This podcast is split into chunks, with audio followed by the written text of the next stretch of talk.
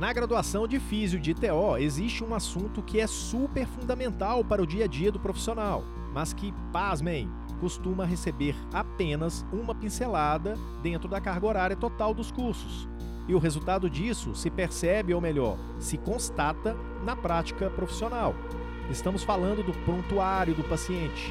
Fiscais encontram até erros no seu preenchimento. Às vezes, o prontuário nem existe as justificativas dos profissionais são muitas. A mais comum é a falta de tempo. É mesmo? Conte-me mais a respeito.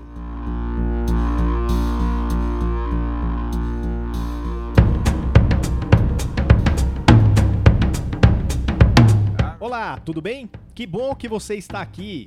Somos companheiros de fone há mais de duas dezenas de episódios do Físio e TO em Movimento. Tudo que rola na fisioterapia e na terapia ocupacional em um só podcast. Eu sou Túlio Fonseca, gerente de comunicação aqui do Crefito 3. E eu sou a Mônica Farias, sou jornalista do Crefito 3. O podcast Físio e TO em Movimento é uma produção da Gerência de Comunicação do Conselho Regional de Fisioterapia e Terapia Ocupacional aqui da Terceira Região, São Paulo. A gente é o Crefito 3. Este podcast vai ao ar todas as terças-feiras, sempre apresentando conteúdos que têm tudo a ver com a sua profissão. E na edição de hoje, a gente vai falar de um pedaço de papel.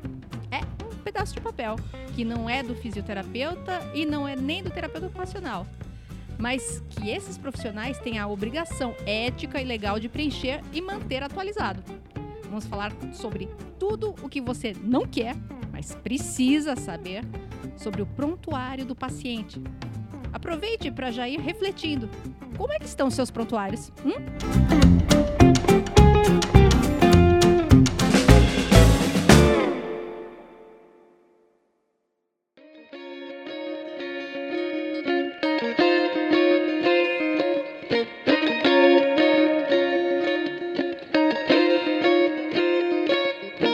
Tem muita coisa na vida que a gente faz porque tem que fazer.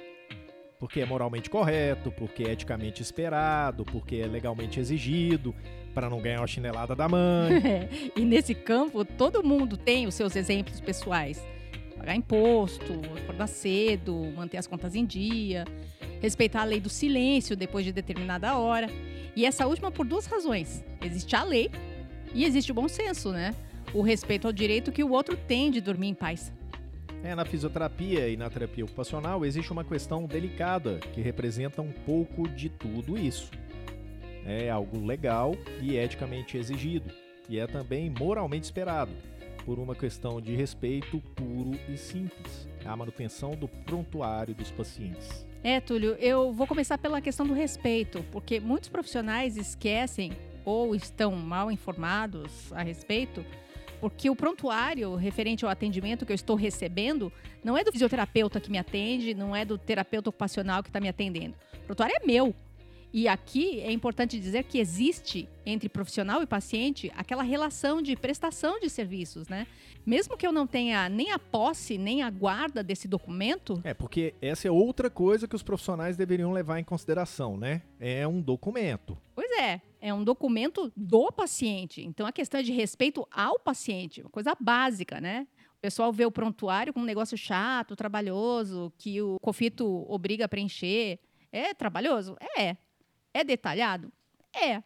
Mas essa é a única maneira de garantir que toda ação de assistência prestada esteja documentada. Ninguém está fritando pastel, né? O momento da consulta, a definição da conduta, a execução das técnicas, tudo isso é bem complexo e precisa estar documentado. E por razões que, obviamente, não tem nada a ver com satisfazer uma determinação do COFITO, simplesmente, né? O Conselho Federal tem mais o que fazer, gente, do que ficar criando regras sem sentido para os profissionais. Se as resoluções foram escritas e publicadas no Diário Oficial da União, o COFITO fez isso por boas razões. É, e além disso, tem a relação das partes na prestação de serviço, né? Que eu tinha começado a falar ali atrás e não dei continuidade ao pensamento. Para regular essa relação entre cliente e paciente, existem leis tem o Código de Defesa do Consumidor, né, que é uma lei federal, tem uma lei estadual de 1999 aqui em São Paulo, a Lei 10.241, que fala sobre os direitos dos usuários de serviços de saúde. E nessa lei, o artigo 2 determina que é, vou ler, é direito do paciente acessar a qualquer momento o seu prontuário e também receber por escrito o diagnóstico e o tratamento indicado, com a identificação do nome do profissional e o seu número de registro no órgão de regulamentação e controle da profissão. Então, gente, é, não é um negócio que o Cofito inventou, né? É uma coisa bem mais profunda. É, mas parece que a ficha ainda não caiu, né? Se eu ter uma ideia, Túlio, os fiscais do Crevito 3, durante as visitas fiscalizatórias entre janeiro e junho desse ano, na verdade, o, o coordenador da fiscalização, o Marcelo, me falou que junho eles ainda nem terminaram de fechar, porque junho acabou agora, né? Sim, sim. E eles têm um prazo para fechar os números de junho, mas a gente pode dar um número parcial é, de janeiro a uma parte de junho, eles registraram 305 notificações por ausência de prontuário ou prontuários preenchidos errado. Mônica, acho que profissionais que ainda descumprem o que determina a resolução 414 de 2012, que é da Físio, e a 415 de 2012, que é da TO, certamente se preocupariam mais em respeitar essas normas e respeitar o paciente também, claro, se soubessem que o prontuário, além de contar a história daquele paciente no período em que esse profissional o atendeu. É, que é um salva-vidas, né? Se for necessária a continuidade do cuidado por um outro profissional. Sim. Porque o profissional, seja por qual motivo for, pode ficar doente, pode morrer. Ele pode ficar impossibilitado de continuar a prestar esse atendimento para o paciente, sim, né? Sim, pois é. Então, essas anotações claras e corretas em prontuário vão permitir que, numa situação assim, outro colega dê prosseguimento ao atendimento do ponto onde foi interrompido. Continuando lá, meu raciocínio, além de contar a história, o prontuário pode funcionar a favor do profissional, de modo que, numa situação de processo no CREFITO ou na justiça, que seja movido pelo paciente que, por alguma razão, tenha ficado insatisfeito com o profissional, o prontuário permite que esse mesmo profissional tenha os registros em um documento para sua defesa. É isso é que é o prontuário. É, e essa questão de justiça é bem interessante. Eu me lembro que há um tempo aconteceu uma situação bem extrema assim, nesse, nesse tipo. Né? Eu não lembro se foi aqui no Crefito 3 ou se foi em outro regional, mas foi com fisioterapeuta, isso eu tenho certeza. Né? O caso de uma paciente, ela fez a denúncia a esse Crefito X, eu não lembro qual é, com a acusação de assédio, que a fisioterapeuta tinha executado um tratamento muito estranho, nas palavras dela, né? Que envolvia tocar as suas partes íntimas.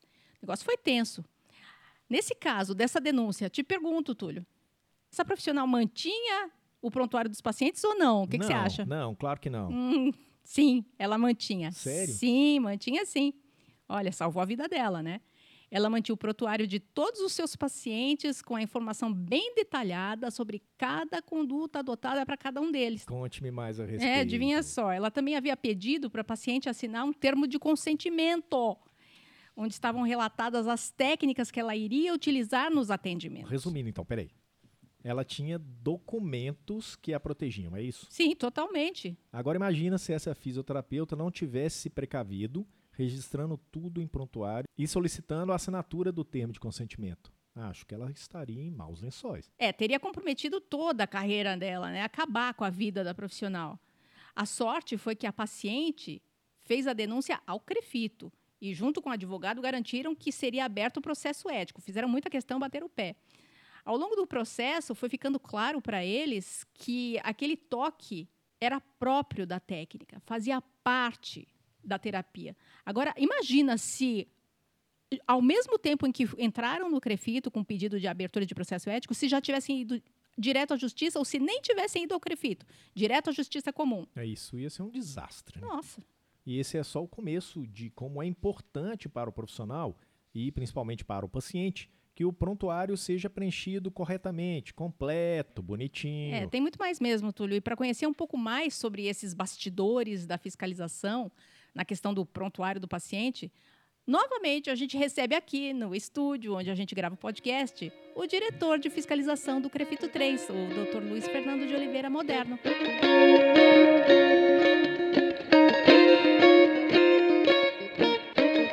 Doutor Moderno, o O principal problema do prontuário são os erros que existem nele ou é a ausência do próprio prontuário?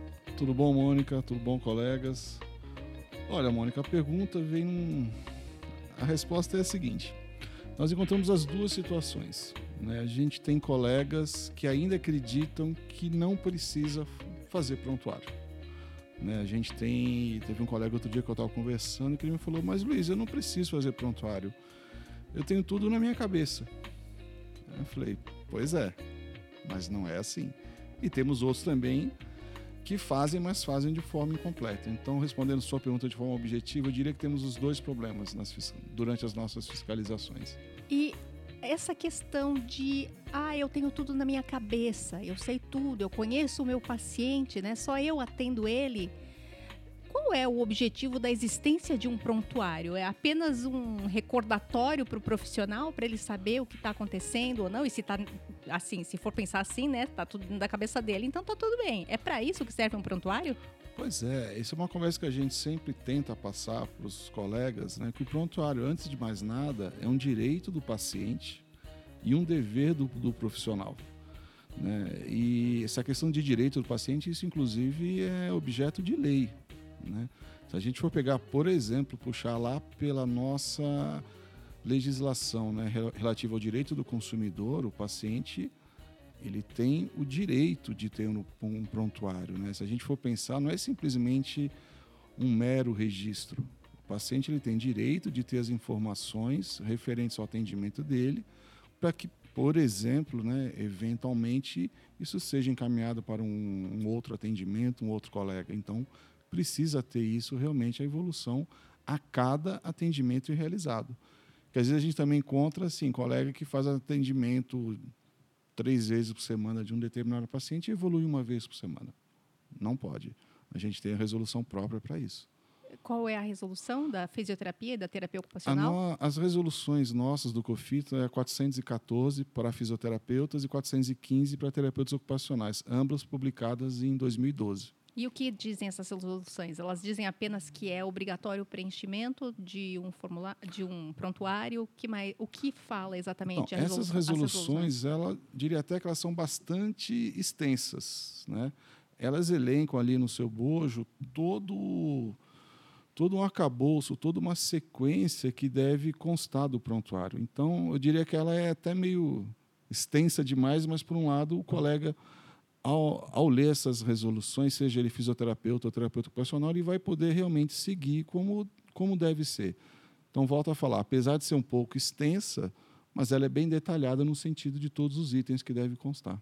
Eu sei que não é possível reduzir é, ou simplificar a resolução, o que ela diz, mas é possível dizer, em linhas gerais, quais as informações básicas que tem que constar do prontuário do paciente? Então, eu diria assim, de uma forma bem breve, né? A identificação completa do paciente, seus antecedentes pessoais, sua doença atual, o que está sendo feito com o que vai ser feito com o paciente o que está sendo feito, ou seja, a gente tem que ter uma avaliação, um diagnóstico cinésio funcional, a terapia, os recursos que estão sendo utilizados né, e as datas em que eles foram executados. Né. Então, isso, eu estou falando bem em linhas gerais, mas basicamente na resolução isso está bem detalhado. Mas eu diria que isso é o fundamental. Ah, o pessoal às vezes entra em contato com a gente por meio das redes sociais e perguntam, né? Ah, vocês não têm um modelinho né, de prontuário, né? Me passa um modelo. É viável isso? É possível? Então, essa questão do modelo me preocupa, né? Porque tanto a fisioterapia como a terapia ocupacional, nós atendemos uma gama enorme de pacientes. Né? Então, me preocupa da gente fazer um modelo que dificilmente ele vai servir para todo mundo. E isso pode acabar ensejando em outros problemas.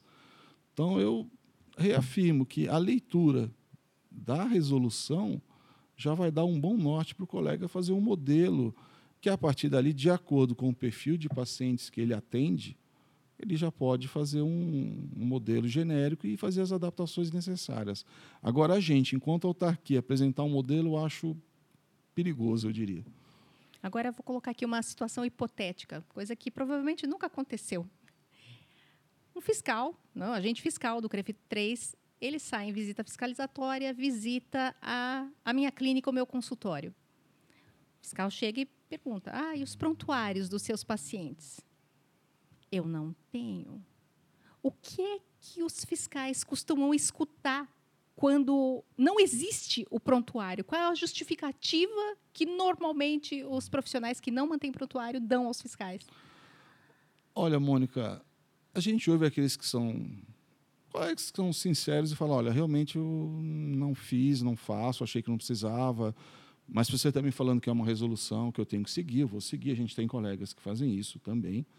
A gente tem colegas que falam que perderam um prontuário ou que o prontuário, o prontuário é eletrônico, mas é eletrônico, mas que o sistema foi hackeado. Enfim, ah, é? a gente ouve, né?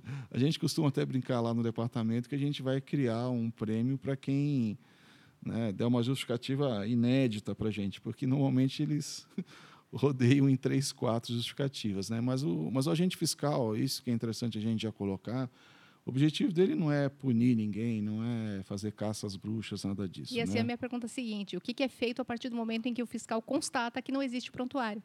Então, o fiscal ele orienta o profissional, né? Olha, a resolução é essa, procura fazer isso.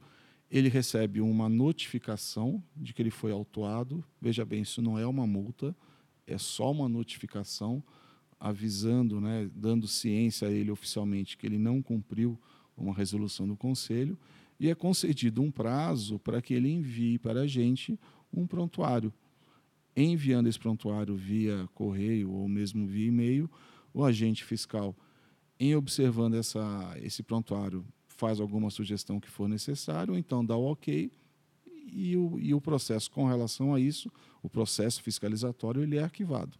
Então, sempre tem um caráter de orientação num primeiro momento. Agora, existem os casos em que o agente fiscal ele faz a visita, pergunta do prontuário, ah, sim, eu tenho o prontuário sim, olha ele aqui. E aí o prontuário vem com alguns erros, informações equivocadas, maneira de anotar equivocada. O que é que vocês encontram quando a pessoa tem a boa vontade de cumprir a resolução e erra? Ela erra onde? Ela erra de que maneira? Olha, Mônica, vou te dar um exemplo bem interessante que a gente teve, a gente discutiu semana passada. O colega, ele até que começou bem, fez a identificação do paciente, história da moléstia atual, antecedentes, planejamento terapêutico, né, o plano terapêutico, tudo bem. Fez as primeiras evoluções do paciente de forma, né, assim, relatando o quadro álgico do paciente, como é que estava, como é que foi a resposta frente ao exercício. E depois as últimas 15 evoluções, né, estavam datadas, eram todas iguais. No seguinte sentido: paciente inalterado, conduta mantida. Isso nos preocupou, porque se o paciente submeteu-se a 15 atendimentos e ele manteve-se inalterado e a conduta também, nos preocupa no sentido: será que de fato o paciente estava inalterado e a conduta foi mantida? O que nos preocupa, porque, porque 15 tá... atendimentos, alguma, alguma coisa, coisa tá deveria errada, né? ter sido alterada, né? salvo algum caso muito específico, né? ou se o colega realmente né, achou que não precisava. Não, vou colocar aqui paciente inalterado, conduta mantida e é o suficiente. Quer dizer, preencher por preencher. Ah, já que o Crefito quer, eu vou então tá cumprir tá a tabela. É. Né? E a gente orienta, não é para ser assim. Ah, mas se o paciente estava igual? Tá, se você me... aí a gente fiscal, a gente sempre conversa, né?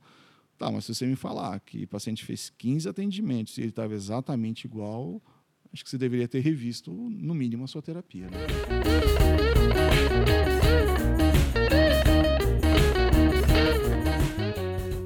existe uma conexão muito é, óbvia para você, como diretor de fiscalização, mas que muita gente não enxerga isso. Vocês na fiscalização enxergam.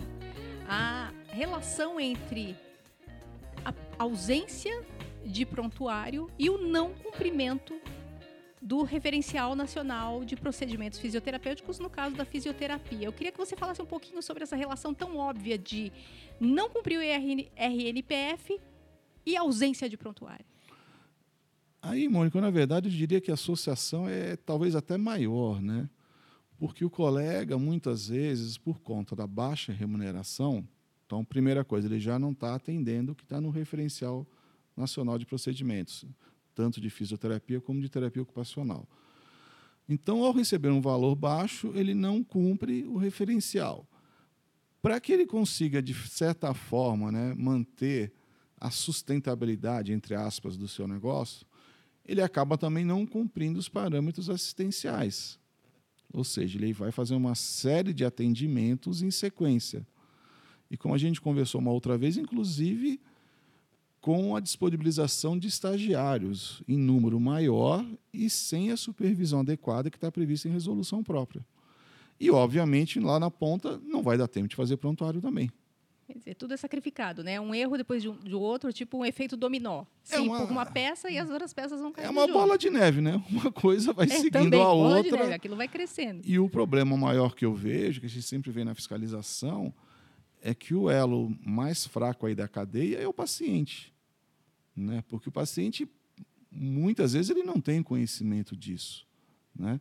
E, e o pior que eu acho é que isso acaba passando uma imagem muito ruim das nossas profissões ela acaba sendo muito, nesses casos, né? veja bem, nesse caso, não em geral, eu acho que tanto a fisioterapia e a terapia ocupacional, desde que bem feitas, são altamente resolutivas, mas nesses casos, com esse padrão de atendimento, realmente a resolutividade vai ser muito baixa. E a população hoje, eu, eu enxergo que ela tem muito mais elementos para avaliar isso, e ela percebe. Mais crítica, né? É, nessas condições, vocês na fiscalização encontram com mais frequência do que vocês gostariam? Com absoluta certeza. Né? A gente ainda tem determinados locais e é interessante porque é, não é só em cidade menor ou cidades mais distantes, a gente encontra mesmo em São Paulo, né? na capital. Né? Situações assim, e às vezes em clínicas, em policlínicas, por exemplo, serviços de fisioterapia junto com serviços médicos, não que seja a regra, mas enfim, acaba acontecendo com relativa frequência, ou mesmo aquele fisioterapeuta que tem a sua clínica isolada e ele e a justificativa é sempre a mesma, né? Não, mas para eu conseguir fechar o mês eu tenho que fazer isso. E na verdade a gente tenta conversar e orientar no sentido que ele está fazendo um modelo que não vai se sustentar. Em algum né? momento ele vai quebrar. Em algum momento ele vai quebrar. E, e vamos falar um português bem claro aqui, né? Se não é sustentável, você tem que mudar o modelo, né? Mas se você não consegue mudar o modelo e não é sustentável, não adianta você ficar postergando. A situação só vai piorar. É, né? como, como é, se fala popularmente, né? Se você quer obter resultados diferentes, fazendo a mesma coisa que você sempre fez, tem alguma coisa errada. Você é quer que resultados gente... diferentes, faça coisas diferentes. É o que a gente fala, né? Você planta arroz, você vai colher arroz, né? Exato. né? Você não vai plantar arroz nunca e vai colher feijão. Né? Então, entra na questão aí de sustentabilidade do negócio. Né? Às vezes os colegas, às vezes, né, eventualmente, isso enseja a abertura de um processo ético, né? E o colega ele sempre tem essa argumentação de que puxa vida, mas como é que eu vou fazer? Né? E a gente fala, tá, e o, e o paciente lá na ponta? Você acha, você tem convicção que você está prestando um atendimento de qualidade, resolutivo? Alguns colegas falam, olha, sinceramente, eu acho que não, mas é o que eu posso fazer no momento. Né? Aí a gente esclarece, né? que ao contrário do que alguns colegas pensam, o CREFITO, né, o objetivo principal do CREFITO é defender a sociedade. Lógico, a gente defende sempre a profissão e os bons colegas. Né? Agora, aqueles colegas, por um motivo ou por outro, estejam colocando a população em risco, o CREFIT tem que agir de acordo com a lei. É a lei que diz isso, a Lei 6316 de 75, a lei que criou o Conselho Federal e os regionais. Então, a gente não pode fugir da nossa atribuição. É, e existe, quando se fala, ah, é um conselho de classe, a respeito das profissões regulamentadas sempre gera essa confusão, né, de que é para benefício dos inscritos, porque afinal de contas o inscrito paga. Ele é um beneficiado, sim, mas é um beneficiado indireto. O primeiro beneficiado é a sociedade, a população, o paciente, e indiretamente, por meio da valorização, do reconhecimento, das boas práticas, isso vai reverter para o fisioterapeuta e para o terapeuta ocupacional. Eu tenho mais três perguntas. Vamos a elas. Eu preciso manter prontuário com meu paciente de home care? A resolução, as resoluções a 414 e a 415, elas preconizam que você sim tem que ter o prontuário, né? e na verdade esse prontuário deve ficar na residência do paciente. Você deve garantir que tenha um lugar seguro para não ficar exposto, por exemplo, dentro de uma pasta, algo assim. E alguns colegas falam: Puxa, Luiz, mas se eu deixo o prontuário lá, eu não vou ter nada? Não tem nada que proíba que você faça uma cópia. Hoje em dia é muito fácil você tirar foto, alguma coisa assim. Mas, é, respondendo sua pergunta de forma objetiva, sim, tem que ter prontuário, né? e ele deve ficar na residência do paciente. Eu sou um fisioterapeuta e trabalho com pilates. Eu preciso ter prontuário? O princípio é o seguinte: se você é fisioterapeuta, você faz atendimento. Se você faz atendimento, você tem que ter prontuário. O que acontece às vezes é que alguns colegas, né, a gente lembrando que Pilates né, não é uma especialidade, Pilates é um recurso, e é um recurso compartilhado por fisioterapeutas e, por exemplo, educadores físicos. Né? A partir do momento que você não faz um prontuário, o, a fiscalização do Conselho Regional de Educação Física pode entender que você está fazendo uma atividade ilegal da profissão de educação física. Porque se nós pensarmos, nós somos fisioterapeutas ou terapeutas ocupacionais, no caso do Pilates, fisioterapeutas, nós atendemos pacientes, nós somos fisioterapeutas, atendemos pacientes e fazemos evolução.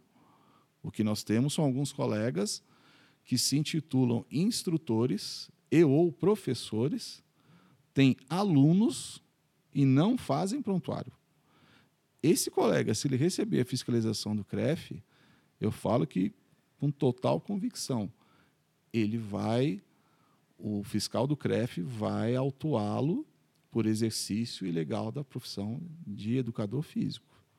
E ele vai responder um processo, não é um processo ético, porque ele não é jurisdicionado pelo Conselho Regional de Educação Física. O CREF vai oficiar o Ministério Público. Artigo 47 da Lei de Contravenções Penais. Exatamente. É. é o que a gente fala, da mesma forma que quando a gente constata algum profissional de outra área, ou mesmo que não seja profissional de área nenhuma, fazendo atividades próprias da, da, da fisioterapia e, e, da terapia ocupacional, nós encaminhamos ao Ministério Público. Se nós, fisioterapeutas e terapeutas ocupacionais, também estivermos fazendo outras atividades que não próprias nossas, nós também responderemos. É comum o fisioterapeuta que uh, utiliza essa técnica de Pilates, é comum ele não preencher o, o prontuário? É comum ele se intitular professor? Infelizmente ainda é, Mônica. Né? A gente às vezes vê o colega com uma camiseta escrito instrutor, escrito professor. E o agente fiscal sempre chama e orienta, né? Fala, olha, não faça isso. Você né? é fisioterapeuta, você não é Exatamente. professor. Né? Então a gente sempre, a gente e nisso vocês aqui da comunicação também têm, têm colaborado bastante com a gente no sentido de estar divulgando isso, né? Porque às vezes, é eu sempre falo, eu nunca parto do princípio que o colega está fazendo isso com uma forma de querer ludibriar ninguém. Né? Na verdade, ele acaba não tendo a informação e o colega fala: olha, eu tenho um estúdio de Pilates, eu sou instrutor de Pilates. E às vezes a gente vê na própria mídia, própria mídia social, Facebook, Instagram, colegas falando: olha, preciso de um fisioterapeuta para dar aula de Pilates aqui no lugar X. Né? Então, é que a gente não tem perna, mas a vontade era ligar para cada um e falar: oh, Fulano, colega, veja bem, você, você, não dá aula, você faz atendimento. Né? Valoriza a sua profissão, né? Mas como a gente não vai conseguir fazer isso de um por um, por isso que a gente utiliza aí o canal, os canais de comunicação do Conselho para estar tá divulgando essas questões. Né? Agora, ainda é, é, voltando para as questões uh, práticas do prontuário, o prontuário é do paciente. Mas existem momentos em que é muito interessante que o profissional tenha esse prontuário como garantia própria e segurança própria. Você pode citar alguns exemplos, porque isso é interessante, quando o prontuário ele é utilizado pelo profissional, em benefício do profissional. Bom, isso é uma questão interessante. Né? Por exemplo, em situação de colega está respondendo a algum processo, seja ele na esfera ética, Aqui no ou, Crefito. aqui no Crefito, ou, por exemplo, um processo judicial. Né? O meio de prova que o colega dispõe é o prontuário. Né? Então, por mais que o colega alegue, não, mas eu expliquei, eu fiz isso, eu conversei com o paciente, né? no direito a gente brinca que assim o que não está nos autos não está no mundo. Né? Então, isso serve o prontuário bem feito, né? ele serve inclusive como, como meio de prova, como meio dele se defender, no sentido de que ele orientou e fez de acordo, fez as práticas da fisioterapia e da terapia ocupacional de acordo com o preconizado, né? com a melhor base científica, busca da maior resolutividade. Agora, se ele não tem um prontuário, esse prontuário está mal feito, com certeza a defesa dele, seja em qualquer dos âmbitos, vai estar prejudicada. É um documento, né? Não se enxerga isso, o prontuário como um documento, é uma documentação. É uma documentação e é a única que tem validade. Agora, antes de qualquer prontuário, antes da ex existência de uh, qual a, a, conduta terapêutica que vai ser utilizada, de, de que forma, antes de se colocar a mão do paciente, eu compreendo que existe um negócio chamado termo de consentimento.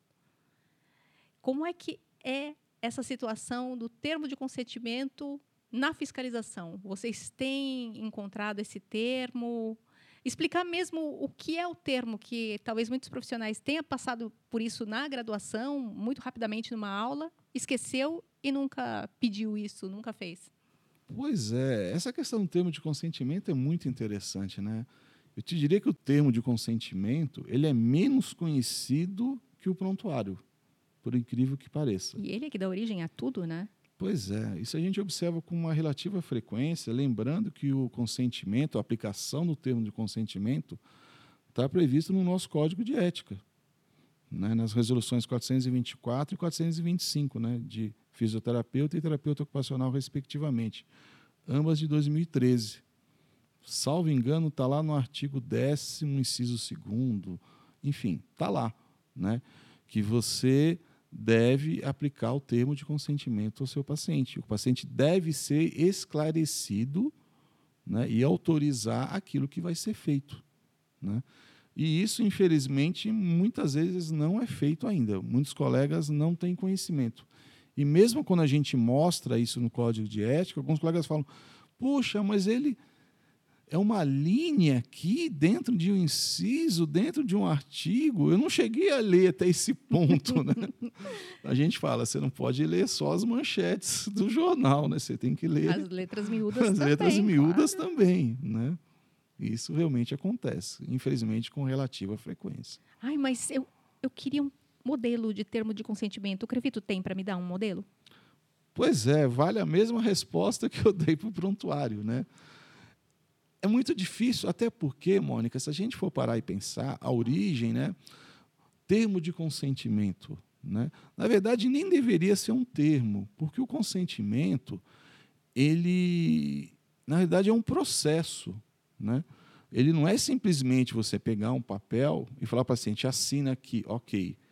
O, o colega, o fisioterapeuta o terapeuta ocupacional não podem entender o termo de consentimento como se fosse uma ferramenta que, de certa forma, isentá-lo de qualquer problema que desse. O objetivo do, do termo de consentimento não é esse. Né? O, objetivo do, o objetivo do termo de consentimento é que o seu paciente, de fato, seja esclarecido sobre todos os riscos e todos os benefícios que, se, que o fisioterapeuta ou terapeuta ocupacional espera atingir com aquele atendimento. Né? Isso muitas vezes a gente observa que alguns colegas entendem assim, não, ele assinou o termo de consentimento, como se isso fosse, usando uma linguagem aqui mais jurídica, como se fosse um salvo-conduto, um habeas corpus para ele. E, na verdade, não é isso. Né? O termo de consentimento, volto a falar, é um processo no qual o paciente é orientado e o profissional vai esclarecendo dúvidas e ele só deve assinar o termo de consentimento depois que ele está suficientemente esclarecido sobre tudo que está acontecendo ali e o que vai acontecer com ele, na verdade, né? Vistas, né? Você tem alguma recomendação sua, pessoal, fisioterapeuta, Dr. Luiz Fernando de Oliveira Moderno, a respeito dos prontuários para os seus colegas? Então, a recomendação que eu daria é que os colegas realmente leiam as nossas resoluções, pelo menos essas mais importantes. O nosso código de ética é fundamental, deveria ser nossa leitura de cabeceira, né? A gente costuma brincar em aula que ninguém lê manual de instrução de celular, por exemplo. Tudo bem, não faz falta. O mais que vai acontecer é você usar uma pequena parte das funcionalidades que ele te oferece. Agora, quando você não lê o nosso código de ética, que, fazendo uma analogia aqui, é o nosso manual de instrução, né, não só o código de ética, mas se, se por acaso a gente lê o código de ética, já, já é um bom norte. Né? Então, o fisioterapeuta realmente ele precisa se apoderar disso, né, ter conhecimento e aplicar, porque realmente o, a questão toda é a proteção do paciente. Né? A gente não pode nunca perder isso de vista. Então, por mais que o colega ache, não, mas eu tenho tudo na minha cabeça, os meus pacientes, eu sigo esses pacientes há vários anos, eu nunca vou ter problema. Imagina, o paciente vai se sentir ofendido se eu der um termo de consentimento, ele vai achar que eu estou, de alguma forma, acreditando que ele vai amanhã me processar, alguma coisa do gênero. Não, aí cabe ao colega realmente se posicionar de uma forma tranquila, segura e firme, no sentido, não, veja bem, isso é uma determinação do meu conselho. Né? Eu não é questão de eu querer, eu gostar ou não. Eu tenho que seguir. As normativas têm que ser seguidas.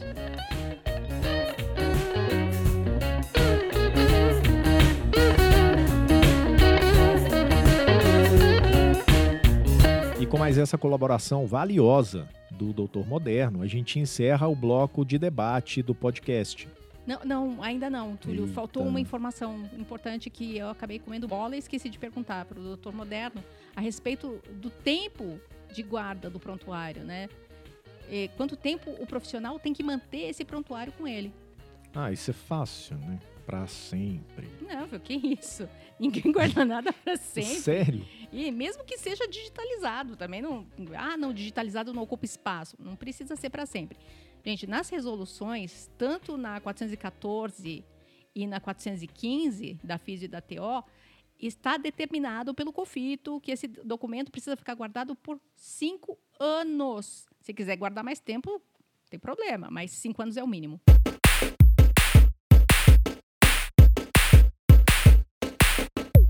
Então, agora sim, vamos para o desafio da semana, onde a atenção dos locutores do programa é posta à prova. E a de quem está ouvindo também, claro, né? Vamos à nossa trinca de perguntas e pegadinhas do nosso É Fato ou Fake? Vou Lembrando que. Vou te pegar. Não, se for pela lógica do programa hoje, já estaria 2 a 0 para você que eu errei duas feio aqui. Hum. Mas agora é diferente. Treino é treino, jogo é jogo. É. Combinou com os russos? Combinei com os russos.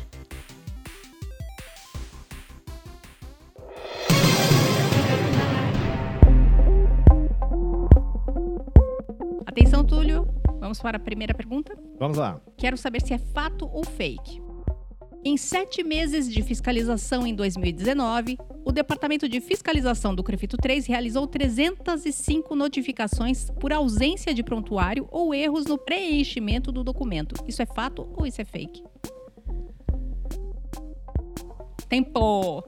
Tu, tu, tu, a resposta é fake. E mas, por quê? Mas eu vou explicar. Não são sete meses de fiscalização em 2019 a gente ainda não começou o sétimo mês. O fato é, a gente tem muitos casos, muitos casos. Ele já supera os 300 mesmo, mas foi até maio. Hum, é. Ok, a resposta está correta na pegadinha. A pegadinha era sete meses e, na verdade, a fiscalização ainda tem alguns dias para fechar os números de junho. Mas ok, ponto é, para você. vale nisso aí, além do meu ponto, obviamente que eu ah, garanti, né? Uhum. Eu acabo de empatar o nosso placar. Então, além, de, além do meu ponto, a gente relembrar que já superam 300 casos. É, não é pouca tá coisa, não. É muita coisa. Sim. 305 notificações por causa de prontuário errado ou inexistente é muita coisa. Sim. Próxima pergunta.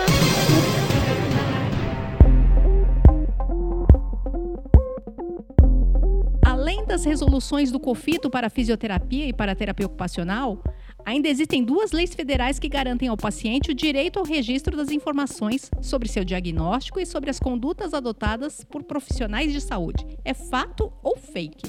É fato! A gente tem duas leis federais, sim, que dão um apoio. Uma delas é o direito do consumidor. A gente tem registrado uma série de direitos que são lei e que relacionam o que nós, consumidores, temos direito. Então, é isso. É fake. Você errou. Porque eu não falei de duas leis federais, eu falei de uma federal e uma estadual. Perdeu um ponto, eu ganhei um a mais. Terceira pergunta. Eu adoro ver essa sua cara de derrota.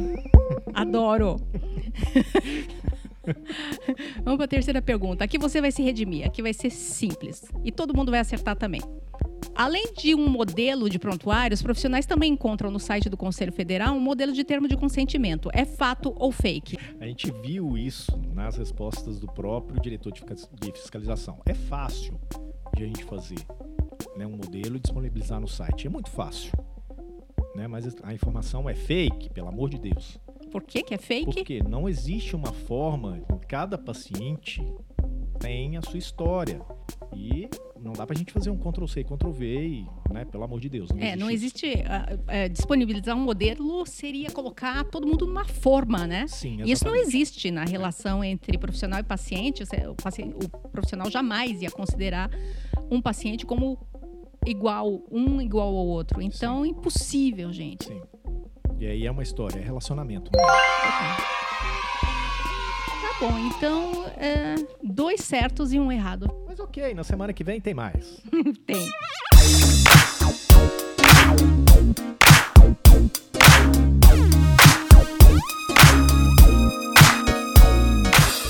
E assim concluímos essa edição do podcast Físio e TO em Movimento. Tudo que rola na fisioterapia e na terapia ocupacional em um só podcast. Eu sou Túlio Fonseca, gerente de comunicação aqui do Crefito 3. Eu sou a Mônica Farias, jornalista do Crefito 3. Esta edição teve a produção compartilhada comigo e com os estagiários João Pedro Valadares e Amanda Moreira. É que o, o, Rodrigo, ele tá em férias, né? O período merecido de férias. Isso aí, a gente escalou um time para substituir o menino. É, três pessoas para dar conta do trabalho do Rodrigo. Então, se vocês estão ouvindo e alguma coisa não ficou perfeitamente colocada na edição do, do programa, é, faltou nos a mágica perdoem. Do, é, faltou a, gente a mágica do Rodrigo. E lembrando que o Crefito 3 está no Facebook, no Instagram, no YouTube, no Twitter, no SoundCloud e no Spotify. Quer entrar em contato com a comunicação do Crefito 3? Pois é, basta enviar um e-mail para imprensa@crefito3.org.br.